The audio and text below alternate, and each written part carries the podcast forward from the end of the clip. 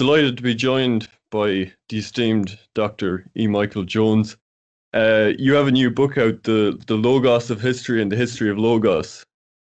Actually, it's called uh, Logos Rising: A History of Ultimate Reality. But the it breaks down into two parts, and they're the parts you just mentioned. The first part is the history of Logos, and the second part is the Logos of history. Um, it's interesting the you know kind of looking at at history through this this lens of logos because I, I haven't seen any other uh I haven't maybe you can enlighten me but I haven't seen other Catholic writers do this and obviously Hegel is is well known for his historicism but it seems like kind of a recent phenomenon. I don't know did this start with Hegel or did he pick it up? It did. It did. It, it used to be called meta history and one of the uh, early practitioners of meta, history. Well, Hegel began with Hegel, and then immediately after Hegel's death, there was a reaction. A reaction set in. and The reaction was basically materialism, best uh, symbolized by Feuerbach and, and, Marx. But by the end of the century, the historical nature of uh, his thought made a comeback, and there a, a, a bunch of meta histories appeared. And one of them was H.G. Um, Wells' History of the World uh, and that prompted Chesterton write, to write The Everlasting Man. And so, in many ways, I think I'm following in the footsteps of Chesterton, writing my the, the 21st century version of the the Everlasting Man. But probably the most famous practitioner was Christopher Dawson, and he got started in this doing uh, the Age of the Gods, uh, which came out in the 1920s, and which tried to basically p- pull together all of the enormous amount of research that took place in both anthropology and archaeology toward the end of the 19th century. Enormous amounts of research, a whole new world opened up.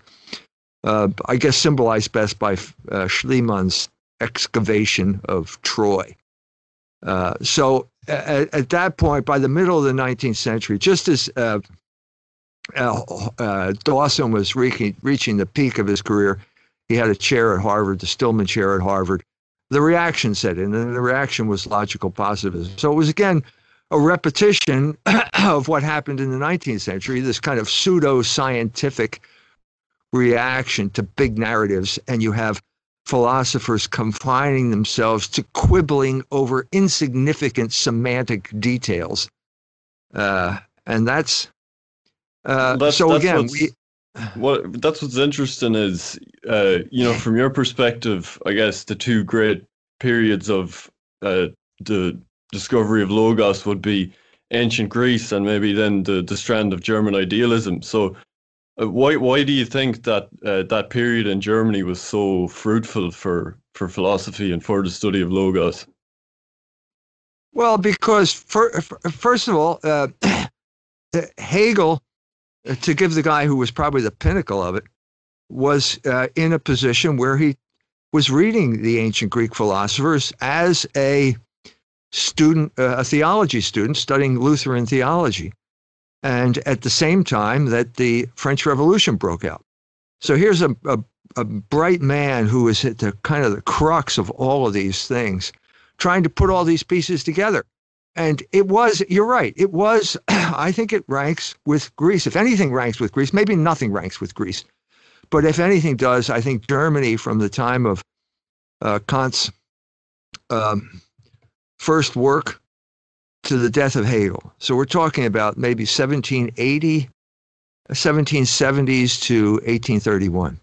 An enormous uh, step forward in philosophy. And again, we, you have the same dynamic over and over again. You have basically Newtonian physics leading to the deification of science, which in the philosophical world led to the skepticism of David Hume and then you reached a, a, dead end. Skepticism is a dead end. So what are you going to do now? Well, Kant basically solved Hume's problem and inaugurated another birth of real philosophy in reaction to this pseudo-scientific ideology that got imposed on it.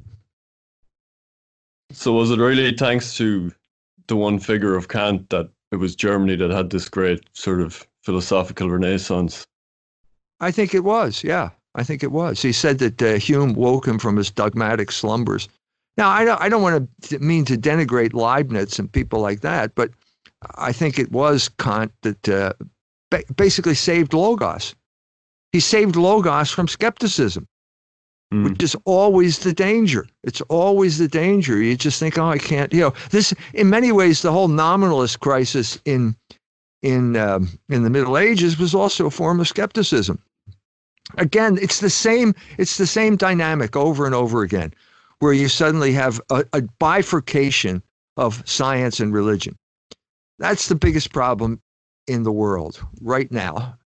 And that's what the problem is. And I'm saying the reason I wrote this book is that Logos reunifies those two antinomies. They're fa- it's a false dichotomy, but it's a false mm-hmm. dichotomy that is is ruling the world right now uh, uh if, in terms of the COVID 19 virus. We still have the same false dichotomy where basically you've got some some loser like Anthony Fauci uh, pronouncing in the name of science, and the, the net result is, well, we can't go to church anymore because science has pronounced uh, this. You know, so the whole bo- Logos book is to basically put uh, reason back into the hands of the people and say, look, you don't have to be a scientist, you don't have to be a microbiologist, you don't have to be a nuclear physicist. You have reason, you have logos, and that's enough because ultimately, whenever you've got one of these guys, some microbiologist saying we have to shut down the economy forever, uh, the politician is going to have to say yes or no. And he's got to apply reason to what the scientists are saying. So that's uh, pretty much the, the dynamic of the book and, and its location right now in history. Yeah, and it's interesting talking about Kant because obviously Kant was kind of a, a reaction to and a rejection of Hume's skepticism. And you know Kant's project trying to sit, leave a place for for God and faith and the soul uh, against sort of this trend of enlightenment reason. But uh, you know Kant's philosophy does lead to a kind of agnosticism, and you could almost see Kant's philosophy as like taking reason as far as it can go. So what is it just the is it just the, the revelation that's missing from Kant to take him that extra step further or was, is there something in his philosophy that maybe scholastic philosophers had that he didn't that would have would have taken him to the next level. Well, Kant was also plagued by the the problem of of uh, Descartes and what's the relationship between the res cogitans and the res intellectum. And uh, he he basically proposed a subjective solution to the problem. In other words, that the, the he said that the, the his idea of the res, uh, I'm sorry, the res extensa uh, was the Ding an sich, the thing in itself. And he said it's unknowable. And so basically everything becomes subjective at that point. Well, all you know, well, as soon as everything becomes subjective, that's idealism. And that's exactly what Fichte did. Took it one step further. Fichte was uh, Kant's uh, protege. He, he admired Kant. He wrote a book that sounded so much like Kant that they thought Kant wrote it. Uh, and he basically reduced uh, the he he basically put the whole Ding an sich, the whole res extensa in question. Maybe it's not there. And in doing this, he was reacting to Spinoza, who did the exact opposite, who said basically put the whole, he was a, uh, a, pantheist. He basically put the whole res cogitans in question by saying everything is res extensa, everything is nature, everything is the universe and the your manifestation of the of thought. You think you're thinking, but it's just the universe thinking itself. So Kant's Kant's solution was s- subjective, and as a result, it was uh, provisional, and it led to idealism through Fichte. Yeah, that was that was an interesting uh, part of this book is you know following Kant that there's there's this kind of problem lingering where either you have uh, an absolute that's knowable and you kind of remove uh, a place for human freedom, or else you have like the the absolute subject of Fichte. So then there's this there's this kind of conflict. And if, and if you if you have that absolute subject, so the absolute universe is real, but there's no meaning. And then you have the absolute subject, which has meaning, but it's not real. And that's the dichotomy that they were facing at that point. That's the dichotomy that Hegel faced, and that's what he tried to resolve. Right. And and what's Hegel's solution to that then? Well, it's it's it's crypto Lutheran theology. that's the whole point.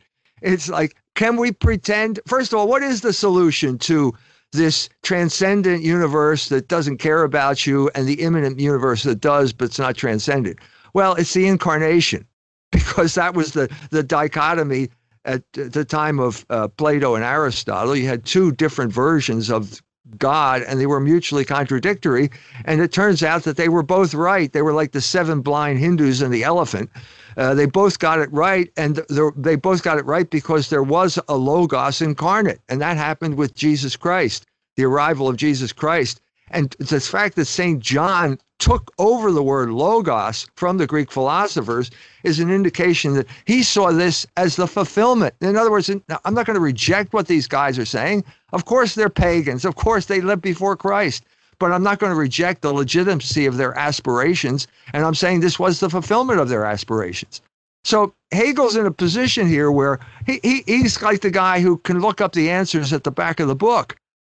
Well, the book is called the Bible. But is that scientific? That's the whole issue because he's faced with, he's got to give some type of scientific credibility to the Logos that he understood from the Bible. That's precisely Hegel's situation. He's a Lutheran seminarian who's in the seminary at the time the French Revolution breaks out. How am I, how is he going to bring those two things together? That's his situation. Yeah, that's what I found most interesting about this because uh, you know I was familiar with the Hegelian philosophy, but I never realized how much uh, Lutheranism impacted some of the conclusions he came to, and you covered that really well. But uh, you know, what do you think? Had Hegel been maybe more acquainted with uh, Catholic theology or with scholasticism, what contradictions in his thought could he have revol- resolved without uh, without the contradictions you think he ultimately came to? Yeah, well, that's the that goes to the crux of the matter. So it comes down to the fact he was completely infatuated with this Catholic girl. Uh, he's a he's a, a, you know teenager, pretty much twenty years old when the French Revolution breaks out, and so he's got all of the teenagers' attraction to the opposite sex, and he's struggling with Lutheran theology, philosophy. There is no Lutheran philosophy, Lutheran theology, uh, and he's trying to reconcile this. Now, I would I'm going to go out on a limb here, and I'm going to say history could have changed, would have changed, if he had married that Catholic girl. but he didn't. And the fact of the matter is that uh, I don't want to let the cat out of the bag here, but uh, he uh, goes to, ends up in, in Jena. It's high noon of their version of the sexual revolution. Uh, Schelling was there before him. He fell in love with his uh, one of these ladies that gets passed around from one notable figure to another, uh, and he's having an affair with her. And I think Hegel got swept away by the spirit of sexual revolution. So he he was not a particularly attractive guy. Schelling was a very attractive guy. Hegel not so much. He was kind of awkward, and he ended up having an affair with his chambermaid, Okay. Now that's not really daring or it's just kind of exploitative. It's it's something that got kind of hidden. But at this point, he's he's in a different situation. Okay. And I'm saying at this point, you're in the same situation that Luther was in. And so it's no coincidence you're going to fall back on Lutheran theology. What, why, am I, why am I saying that? Well, Luther was a man who had difficulty controlling his passions. And that's bad, but it's, you know, understandable. But worse is when you try and rationalize the fact. And that's precisely what Luther did. So he was involved in all the looting of monasteries and in human trafficking. We have to say it for what it is. He and his boys, he wasn't involved in this personally, but his boys would break into convents and liberate the nuns, in quotation marks, drag them out. They were willing to be liberated for the most part. And then he would uh, recommend uh, arrange arrange marriages uh, with the uh, Reform Party. Now, I, have called him a pimp at some point or other, but I think that's too harsh because, uh, well, I think you know where I'm I'm going here. He offered, um, he wrote a letter to the Archbishop of Mainz, uh, offering the best looking nun of the bunch if he would become a Lutheran.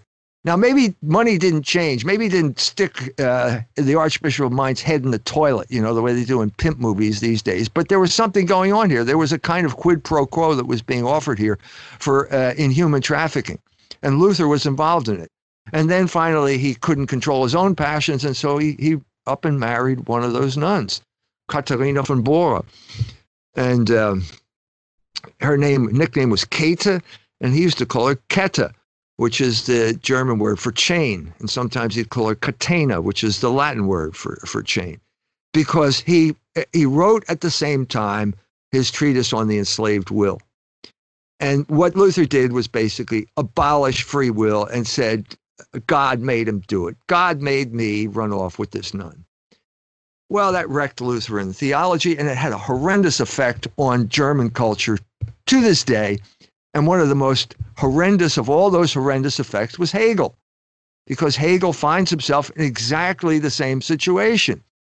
So he's trying to write the phenomenology uh, des Geistes, and he's having an affair. Well, what are we talking about here? What are we talking about? Uh, what are you writing about? Well, he's really writing about the Trinity, because the Trinity is, in many ways, the dialectic.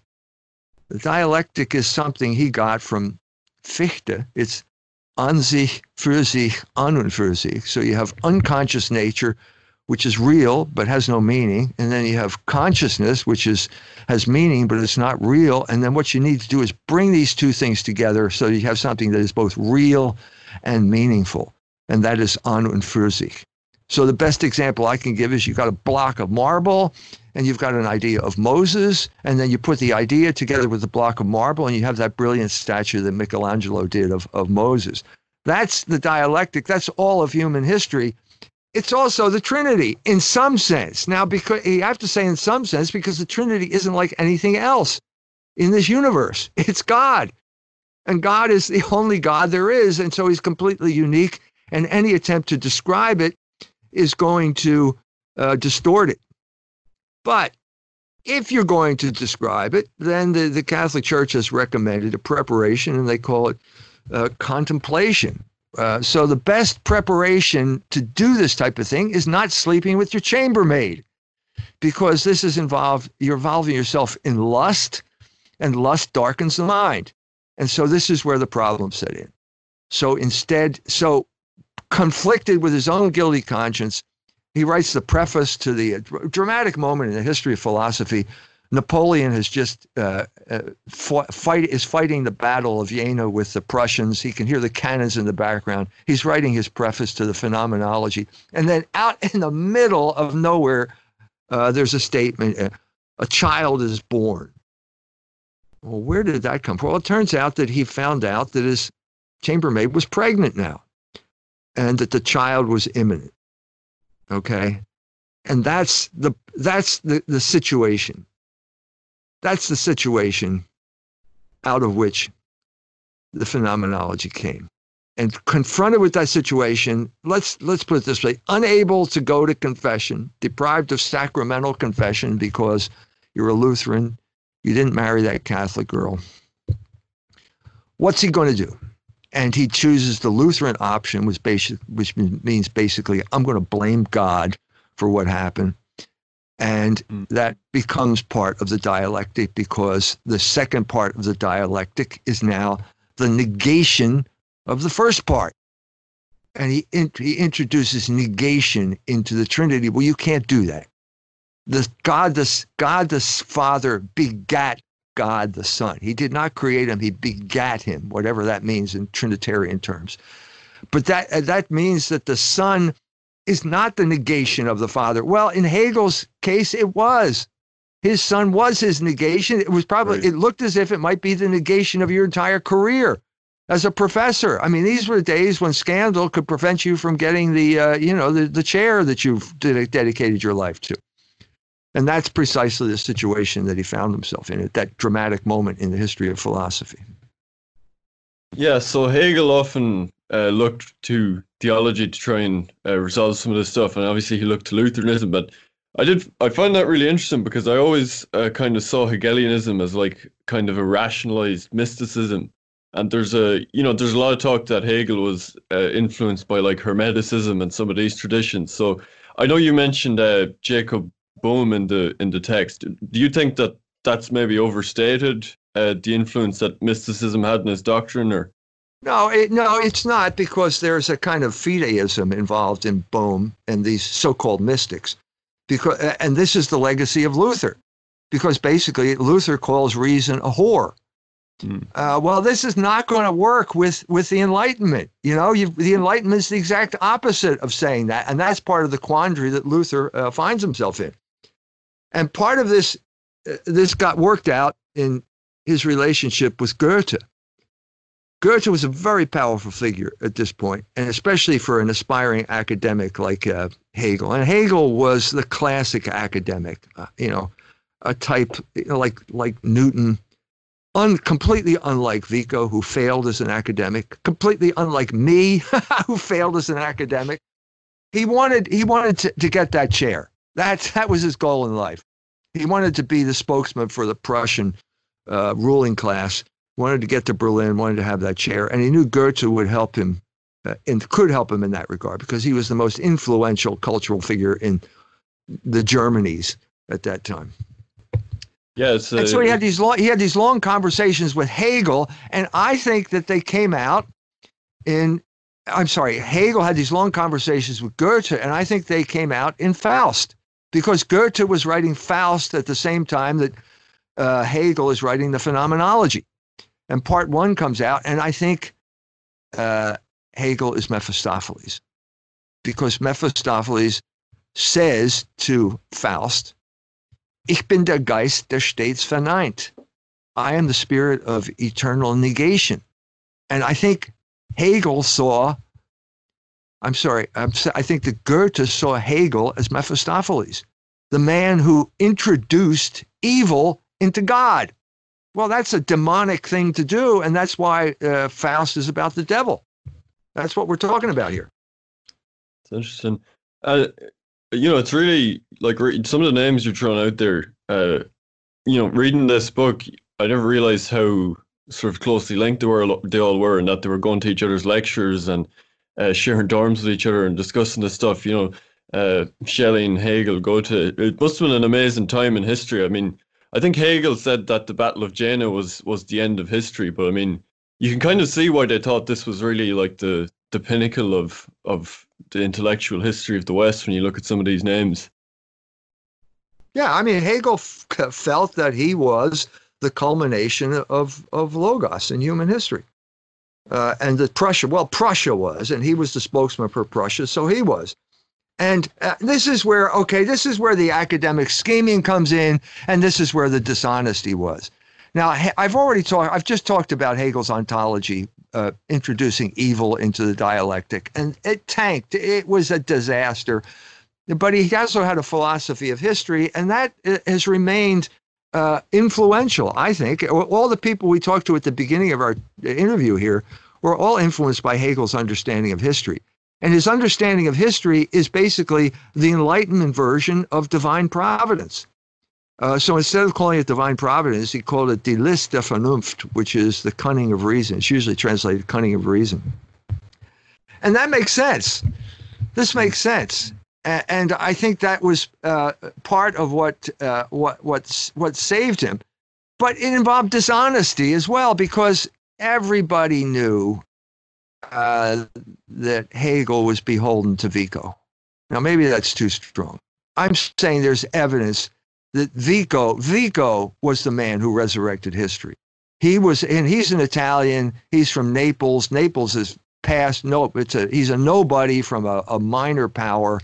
But the Germans were going to Naples on a regular basis uh, at the end of the 19th. I'm sorry, the 18th century and Goethe was one of them. He his Ital- Italienreise is part of his uh, an important part of his biography. And during his Italienreise, he met people in um, Naples who gave him uh, the Nuova Scienza, which is basically uh, Vico's history of under of hum, understanding of human history, the logos of history.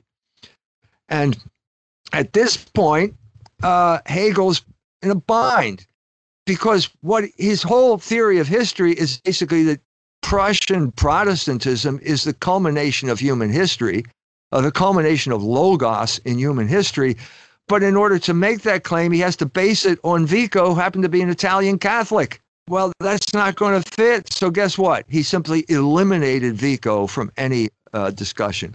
Even though I think I in the book you can see what I what I said, but I'm trying to show that it was clear that he was influenced by Hegel because he knew the people that were promoting Hegel in, in Germany at that time. I'm right. promoting Vico. Why am I confusing all these people's names here? yeah, it's a little big name. Coronavirus. uh, well, you know, I think you kind of touched on this, but um, you know, a lot of people would see Hegel as like the the culmination or the, the pinnacle of, of metaphysics. And then it is interesting that Hegelianism is so popular, and then within a couple of decades, it's completely out of fashion. You know, with the uh, the positivists in Britain, people like Bertrand Russell, and then for the whole 20th century, it seems uh, metaphysics and ontology kind of go out of fashion. And you have like you know on the analytic side, you have these endless discussions about language and logic, and then the Continentals go into existentialism and all this stuff. So, like in a way, it kind of seems like Hegel kind of ended metaphysics in the Western tradition. Why do you think that is? Uh, first of all, the, the, the bow that he was able to pull was too too big for anybody anybody who followed him. No one had the intellectual firepower that Hegel had. Uh, the moment changed as well and there, uh, uh, the, the world was interested in materialism. You had a, a, a, an era of unprecedented technological progress, beginning around 1830 with the invention of the steam engine. And so everyone was fascinated by steam engines and boats and guns, and they just uh, naturally gravitated toward materialism. And uh, but there's a pro- the problem is in Hegel himself, and the problem is the one we just discussed about the dialectic. If you introduce evil into the dialectic, then the dialectic functions all by itself, and you do not need God. And that is precisely the conclusion that Feuerbach drew. Feuerbach was a student of Hegel's in Berlin. He wrote a letter to Hegel explaining this to him. And Hegel, of course, does not want to hear this because the, the, one the main consideration in Hegel's life is the advancement of his career, as far as I can tell. And he wanted to maintain that, and he was willing to make all sorts of compromises, like, like many professors today. It's the occupational hazard of professors. And it was Vico, uh, thank God that he did not get the chair that he desired because it, it freed him up to read the, write what he really wanted to write, which was the Nuova Scienza. So you have this constant occupational hazard of professors, and Hegel succumbed to it.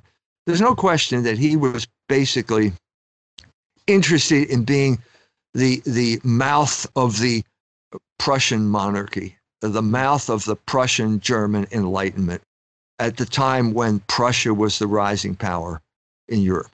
And he was willing to compromise what he said. And, you know, he did it with uh, by, by shutting Vico out. He did it by uh, ignoring people like Feuerbach, even though Feuerbach was right. Uh, because if he admitted, yes, that the um, the dialectic functions on its own, well, there's no need for God. And if there's no need for God, it's atheism. And he would have gotten fired because Fichte almost got fired from the same university when they accused him of atheism. So, you know, at this point in time, you know, the 1820s, you have to maintain the proprieties. And he was willing to do that, even though, and willing to deny the logic of his own thought. Yeah, I think uh, I think Arthur Schopenhauer came to a similar conclusion as yourself that Hegel was basically a he he had very nasty words to say about him that he was a charlatan that only cared about the the furtherance of his of his own career. So that's kind of interesting. But another thing that happened, um, you know, as soon as you're talking about the way he, he tied this up with the Prussian state, uh, you know, supposedly it was a very popular current of thought in Germany in the early 20th century that the uh, the German Empire was like the you know the culmination of history, and that it was a great shock to a lot of academics in Germany when uh, they lost to you know the Anglo liberal powers of the US and the UK, and that this led to more of a current of of pessimism. And it's it's interesting then that you have someone like uh, Spengler releasing his work, which is very different in its conclusions to Hegel, and that has this very pessimistic, cyclical view of history. Absolutely. Absolutely. Hegel's uh, Spengler is uh, Germany after they lose the war. So it comes out in the 1920s and it's a pessimistic view, whereas Hegel's was a, an optimistic and more chauvinistic view uh, of, of history. But it, again, even there, you can see Hegel's influence because at this point, everybody feels that there has to be a purpose to history. This is part of Christian culture, and it began with Augustine, who is man, the man. Uh, Dawson says he's the man who discovered time He's the man who understood that history was a drama uh, and, mm. and, wasn't cyclical. It had a beginning, a middle, and an end, just like Aristotle's tragedy. And uh, Hegel uh, understood this, and Hegel carried it forward. Uh, and then at a certain point, people didn't. The, the idea wasn't sustainable. And uh, uh, Hegel, this is a problem when you link your theories to the state, and then the state loses the war. Well, then you're out. You know that's part of the problem part the we had the reverse in the Anglo-speaking world, where basically because the Germans lost World War One, and more importantly because they lost World War Two, their their they have their their thought is worthless, and so we have to have you know we have to think like Darwin and all the uh, for example, this is classic. Uh, uh, cl- the classic example is economics. Mm. The Germans had the most sophisticated uh, understanding of economics in the world at this time, and it is completely forgotten at this point. Uh, largely uh, to thanks to our, our Jewish elder brothers, who every time you talk about a German, they start talking about Nazis, you know. But mm. you had so you have uh, Adams economics begins with Adam Smith, and then you have Malthus, and then you have Ricardo, and blah blah blah. That's pure Anglocentrism. And I, I, I expose that in my book, uh, Barren Metal. But you had the same thing with uh, philosophy. And so anytime it, it's it's like was classic, you know, in conservative circles. Anytime you mentioned Hegel, they start ranting at you that you're some type of Nazi, that Hegel was a Nazi, and this, that, and the other thing. And you know, you throw the baby out with the bathwater. This is this is just uh, bigotry what other word can I say? And and let me put it bluntly, why why are the Irish interested in perpetrating English bigotry? I mean, I think one of the reasons that I'm I never became a conservative is because I'm half Irish and half German. And neither of those uh, parts had much good to say about England. You know, I, I speak their language. That's true. That's absolutely true.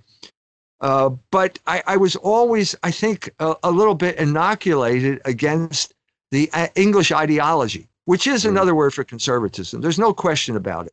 The resurrection of, if you read uh, Russell Kirk's book, uh, The Conservative Mind, he, he's inspired by uh, walking through Scotland, and you can hear, you know, David Hume and Adam Smith humming in the background. It was English, it was Anglo culture, and I never felt drawn to it. Mm. And now I suppose with neoconservatism and neoliberalism, it's kind of a, a, a Jewish Anglo doctrine, isn't it? Because you have the you know the Trotskyite idea of the international revolution combined with these liberal ideas. We're kind of getting the worst of everything. In, in yeah, yeah, we are. And neo, neoconservatism again. This was the Jewish takeover of conservatism, which was Anglo in its orientation. Was people like William F. Buckley and Russell Kirk and then it became Jewish, and then it got even more virulently anti German the more Jewish it became. And suddenly we're all thinking in Jewish categories mm-hmm. uh, when we used to think in English categories, but we never thought in German or Irish categories. And that was part of the problem here. This was taboo territory. And so in Barren Metal, I tried to resurrect Heinrich Pesch as a great economist who summarized the uh, German tradition in economics, the German Catholic tradition in economics, in his Lehrbuch der Nationalökonomie. And in this, I mean, this uh, Logos Rising is not German history, uh, uh, intellectual history, but the Germans did play a significant role in it. And I tried to explain, you know, where it went wrong and why Hegel was at fault, and, and to some extent why Hegel was not at fault for this, what happened.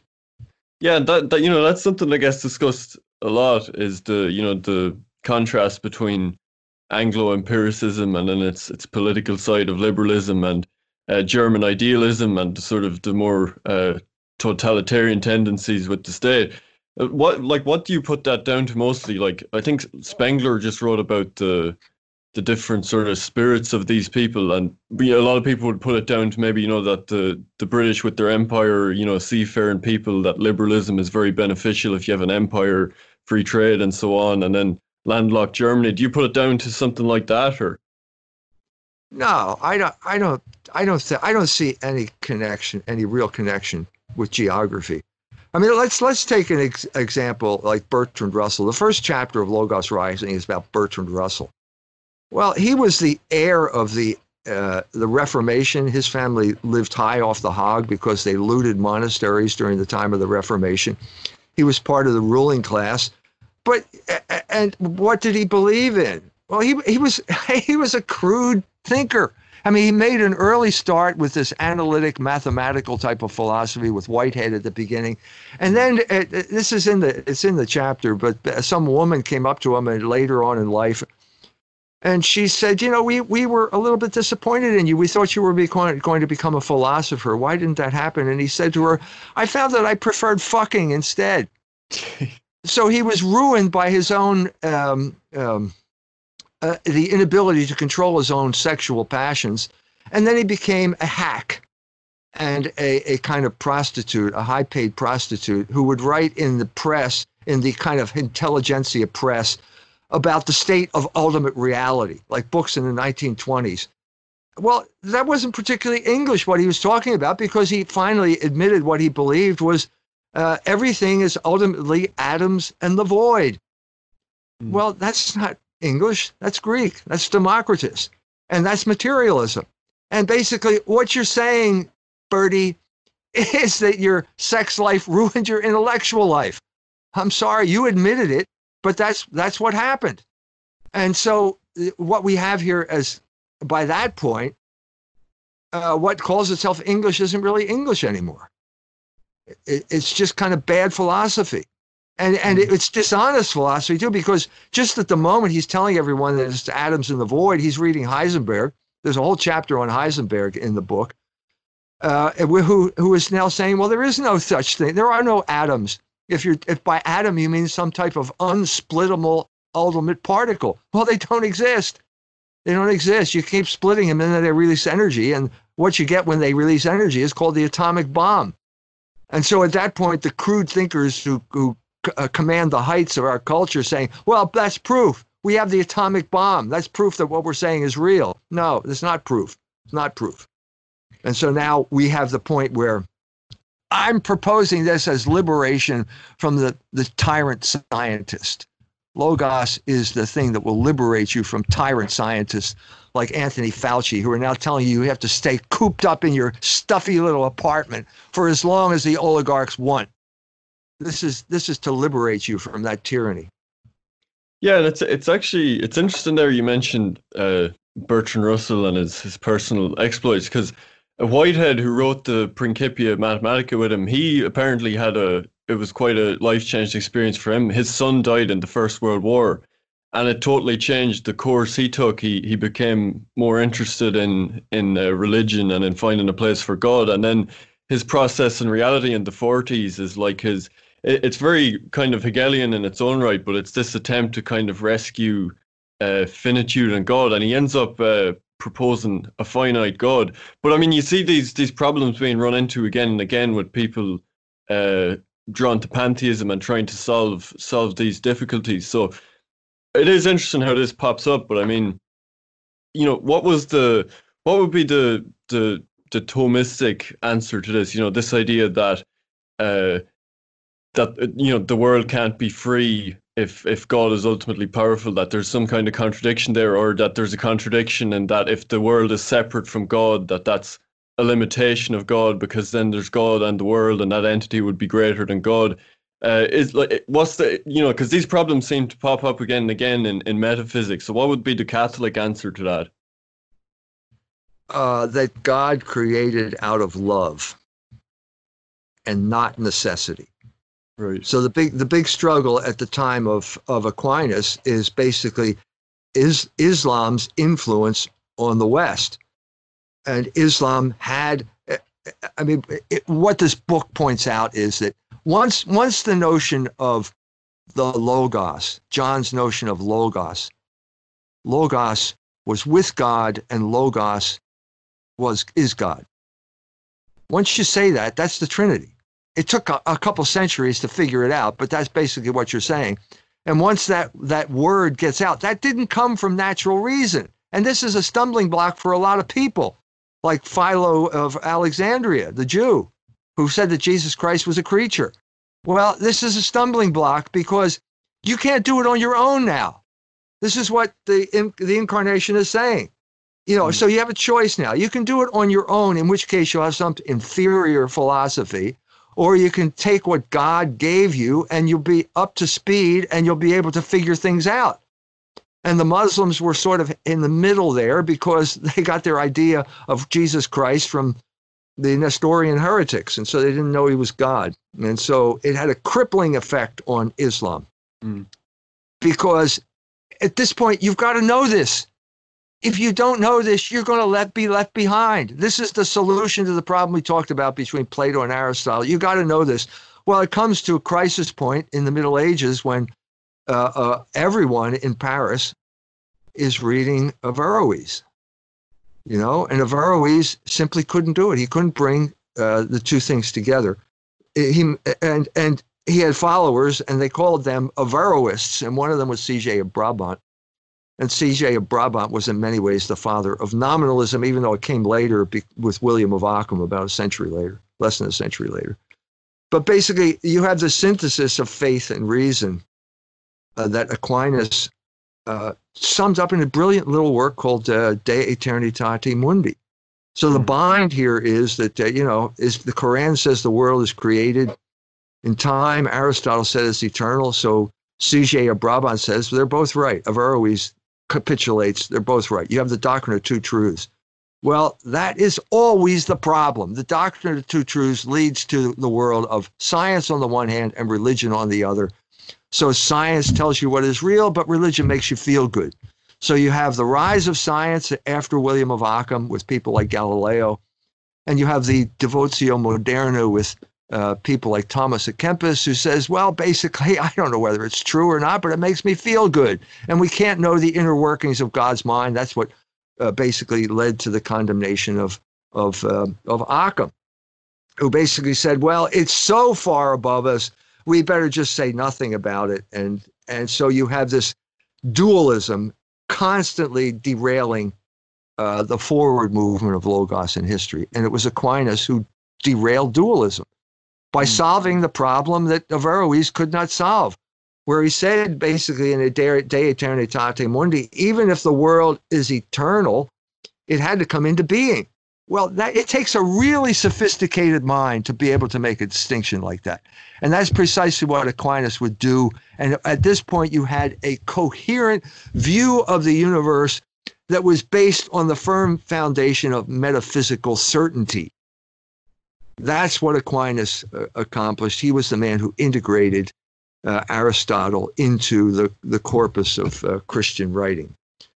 And that's, in effect, what saved Logos again in the 19th century because you had the revival of Thomism. Uh, largely uh, or sur- in the groups uh, surrounding uh, Civiltà Cattolica, the founding of Civiltà Cattolica under Pope Pius IX at this time. You had Germans like Kleutgen, brilliant man who basically understood uh, look, we're not going anywhere with hey, Catholic Hegelianism. We're crippled by this overly subjective attitude. We have to just dump the whole thing. The whole distinction between Verstand und Vernunft has to go by and we have to get back to metaphysical certainty, which the can only do through Aquinas and his appropriation of Aristotle. That's true. And it say it created the ground floor, the basis for certainty in the Catholic Church at a time when they needed it. Okay, you need this metaphysical certainty as the foundation of what you're doing. And Aquinas provided it, and the resurrection of Thomism in the mid 19th century uh, allowed Logos to proceed once again. Um, and you know, in contrast, that there's another thinker I kept thinking of when I was reading this, which is uh, Teilhard de Chardin, the the Jesuit paleontologist that uh, accepted evolution. He's a Catholic priest as well, I believe, wasn't he? Um, Yes. But he, he had kind of a, a Hegelian conception of things, this idea of a, a, a Christ being the Alpha and Omega, and that the universe was evolving to this Omega point, and he didn't accept um, original sin or uh, eternal damnation, a lot of other uh, Catholic teachings. Do you think, did Hegel influence him directly, or was this just a, a current of the No, time? not not directly, but I mean Hegel influenced Bergson, and Bergson was the premier philosopher at this time. And uh, Bergson influenced Jacques Maritain. He influenced everyone at that time. Bergson was a continuation of this notion of Hegelian kind of process theology, process philosophy, which is unfortunately an attack on the the uh, principle of non-contradiction. Uh, Hegel is an attack on the principle of non-contradiction. You cannot deny the principle of non-contradiction uh, and expect to come up with anything coherent. Now, that being said, in many ways, all of life is a contradiction of the principle of non-contradiction. Uh, and so the question is, how do you resolve that? You know, Aristotle did it with potentiality.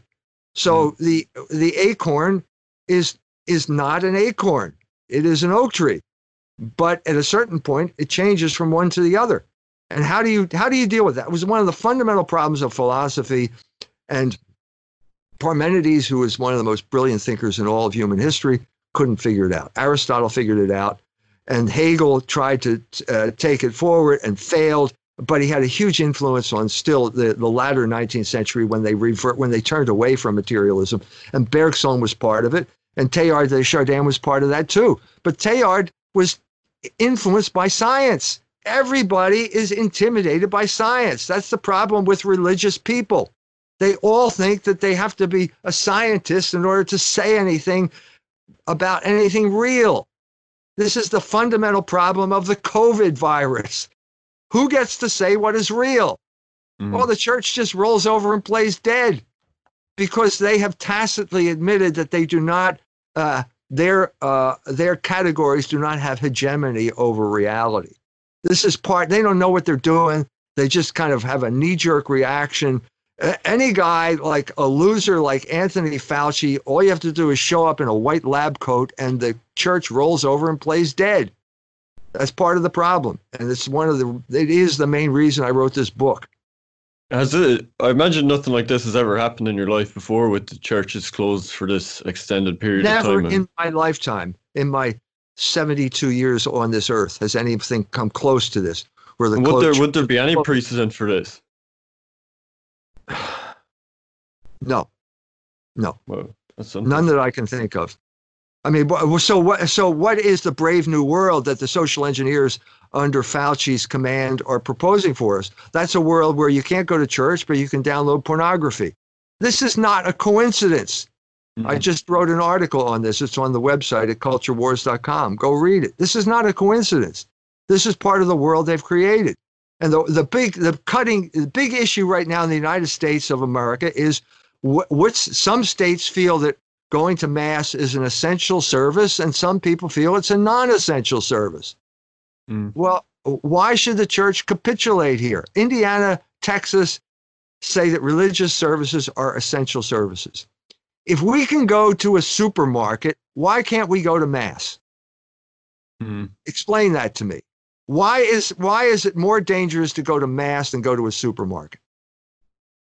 No one is saying that Americans can't go to supermarkets. Just in relation to that, um, you know, it's funny you mention that because uh, there was a news article going around a couple of weeks back that uh, Pornhub were making like a premium service free or something for people in Italy that were on lockdown, and a lot of people were sharing this, and what they were mentioning was something you've drawn attention to before that when the Israeli army occupied, uh, was it uh, Raqqa in, in, in Palestine? Ramallah. Ramallah, sorry, uh, that they that they uh, broadcast pornography onto the televisions there. Right. So I mean, pe- people are aware of this uh, enough now that they're looking at this and they're starting to see this stuff as direct social engineering.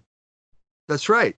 That is one of the great accomplishments of my lifetime, if I may say that. Say that the Mm. publication of Libido Dominandi, because 25 years ago I said sexual liberation was a form of political control, and everybody thought I was crazy. Well, now with porn, Pornhub proved me right. One of their quotes, I quote this in the article, is we the, Pornhub writing to their faithful subscribers saying, "We want to help you uh, with your porn with your porn addiction." They use the word addiction. Well, then you let the cat out of the bag, there, fellas.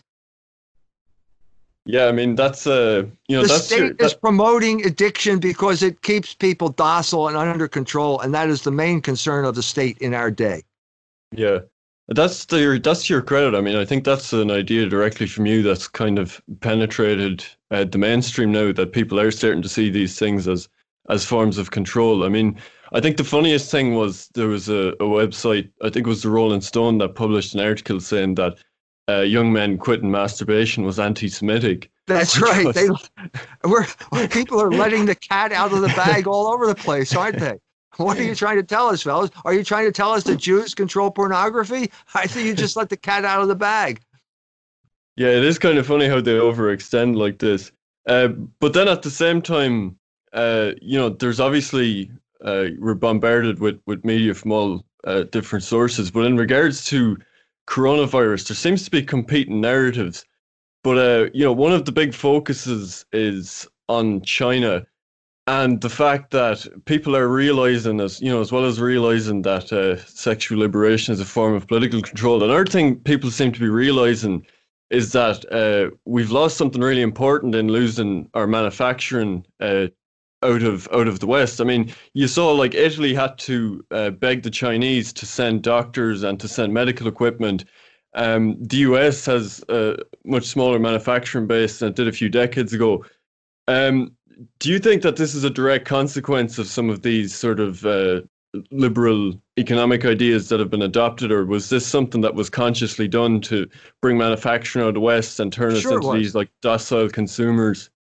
Sure. I mean, what the the uh, the decision got made in 1975 at Cha- Chateau Rambouillet in France. Helmut Schmidt, uh, Valéry Giscard d'Estaing, uh, Margaret Thatcher, Jimmy Carter, they all agreed we're going to outsource.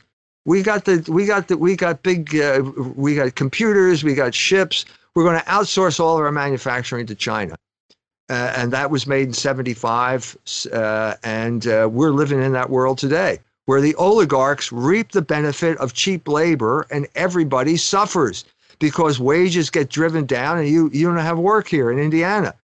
Uh, the biggest cheer that went up from the crowd that assembled to, to meet uh, Donald Trump and when he was running for election was when he attacked uh, Carrier Air Conditioning for uh, sending their plant to Mexico. That's a, a, a, vital issue that we need to talk about. But there's also a, a coronavirus angle here too. The Italians did it in reverse.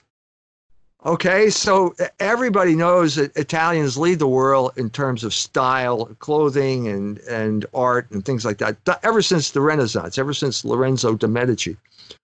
So the made in Italy label is valuable. So what did the Chinese do? They set up factories in northern Italy, and they filled them with Chinese slave labor. Uh, so that they could use the made in Italy label. It is made in Italy, but it's made by Chinese slaves. Well, guess what? 100,000 Chinamen coming into Italy at this time is not a good idea because they probably brought the coronavirus with them. And uh, northern Italy is one of the hotspots in terms of the pandemic now. So the whole globalist thing is now coming back to bite these people. Mm.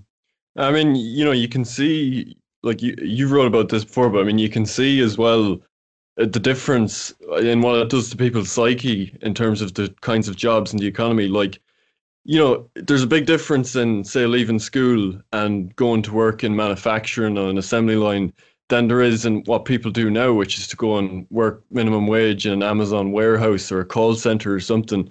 Uh, you know, these jobs seem a lot more kind of dehumanizing. There seems to it, it, there was some kind of independence that came with with some of the manufacturing jobs that we've lost, wasn't there?